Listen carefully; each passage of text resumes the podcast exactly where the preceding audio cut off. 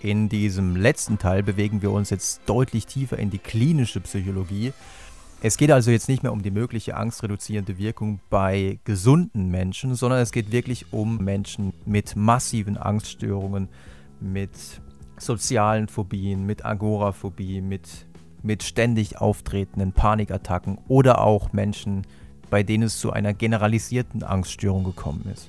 Kann längerfristiges Sporttreiben bei Menschen, die von sowas betroffen sind, auch Effekte haben? Das ist die Frage, die wir uns jetzt anschauen möchten. Und wir beginnen erstmal mit relativ schwachen Beweisen, schwachen Indizien, nämlich mit Korrelationsstudien. Und diesbezüglich hatte ich euch schon mal im Zusammenhang mit Depression die Studie von Goodwin aus dem Jahr zweitausenddrei vorgestellt.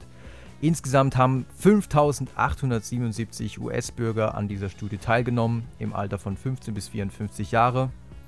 Alle Versuchspersonen wurden gefragt, wie oft bist du im Rahmen deines Jobs oder in deiner Freizeit sportlich aktiv? Antworten konnte man mit regelmäßig, gelegentlich, selten oder nie. Man hat sie aber nicht nur gefragt, wie häufig sie Sport treiben, sondern man hat auch geschaut, wie sieht es denn mit psychischen Erkrankungen aus? Und als man sich die Ergebnisse angeschaut hat, hat man relativ eindeutig gesehen, Leute, die viel Sport treiben, haben im Durchschnitt deutlich weniger psychische Erkrankungen, auch deutlich weniger Angsterkrankungen. Zum Beispiel treten soziale Phobie, Agoraphobie oder Panikattacken wirklich im Durchschnitt seltener bei ihnen auf.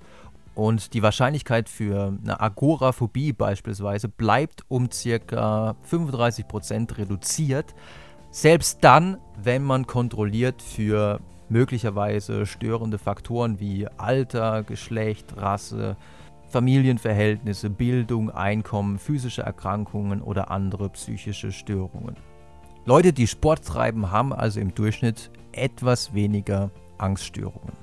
Auch wenn es aus methodischer Sicht wirklich gut ist, dass man hier einige Einflussvariablen statistisch kontrolliert hat, reicht das natürlich bei weitem noch nicht aus, um die Frage nach der Kausalität zu klären. Weil es könnte ja einfach sein, dass jemand mit einer sozialen Phobie, der Angst hat, von anderen bewertet zu werden, sich kaum aus dem Haus traut und deswegen auch weniger Sport macht. Also die Kausalrichtung gibt es mit Sicherheit auch. Die Frage ist nur, wie viel macht das aus?